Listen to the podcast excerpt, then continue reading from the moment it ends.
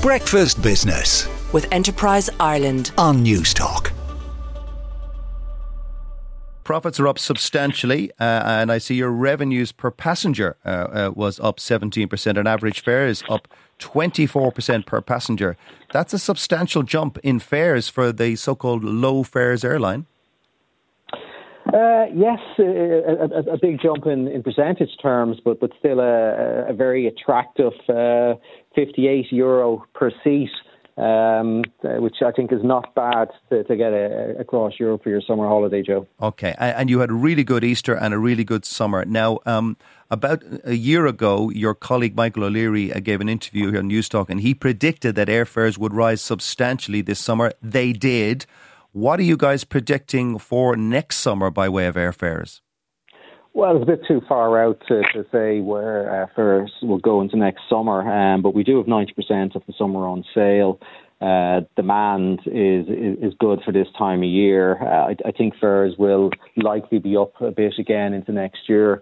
Uh, there's a shortage of capacity uh, in, in the market at this point in time. Uh, Eurocontrol estimate that we're only back to about 94% of pre-COVID capacity.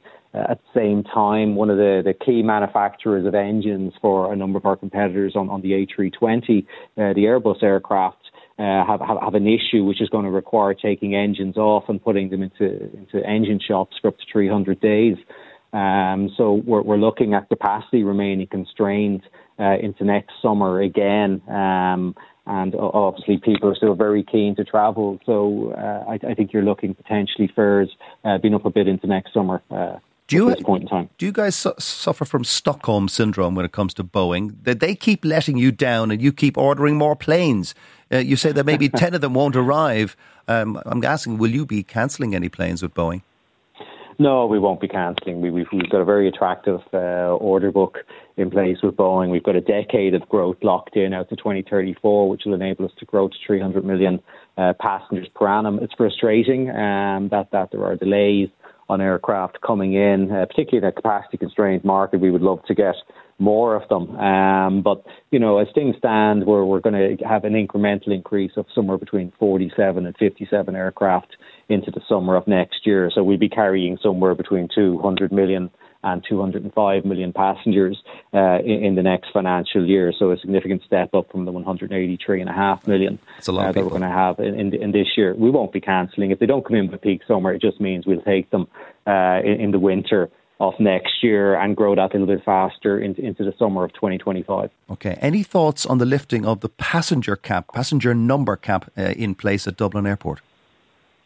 Uh, yeah, I, I, I think it's uh, shocking that we, we find ourselves in this kind of a mess. Um, the, the DAA have mismanaged the process uh, very badly. Uh, they, they've had since 2008 uh, to address uh, this issue. We've got a minister who has gone missing um, and, and is not tackling this important issue for Ireland. Instead, where we're seeing increased costs coming at us instead of trying to grow an island nation's traffic. Um, so I think this is something that needs to be grasped and fixed very, very quickly. But it's, it's a master class on, on how not to manage things. Obviously, DAA would say that it, it was legislation put in place decades ago, and Eamon Ryan is not, of course, here, the Transport Minister, uh, to defend himself. Uh, very briefly, um, uh, do you have enough uh, SAF, Sustainable Aviation Fuel?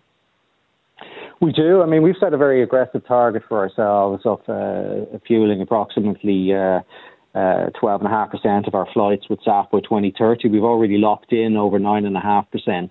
Uh, of that commitment uh, this far out, and we continue to work with our fuel partners Okay. uh, to, to build that out more. We're also working very closely with Trinity College Dublin, where we have the Ryanair Sustainable Aviation Research Centre, uh, and they've recently been appointed as the, the European Aviation Safety Authority's clearinghouse, which means they are the, the, the guys who set the Okay. benchmarks now for SAF. So you know, D- D- Dublin and Ireland uh, doing great stuff in that in that space. Thank you very much, Neil, and thank you very much for joining us this morning. That's Neil Sorahan, the S- Chief Financial Officer with uh, Breakfast Business With Enterprise Ireland. on Newstalk.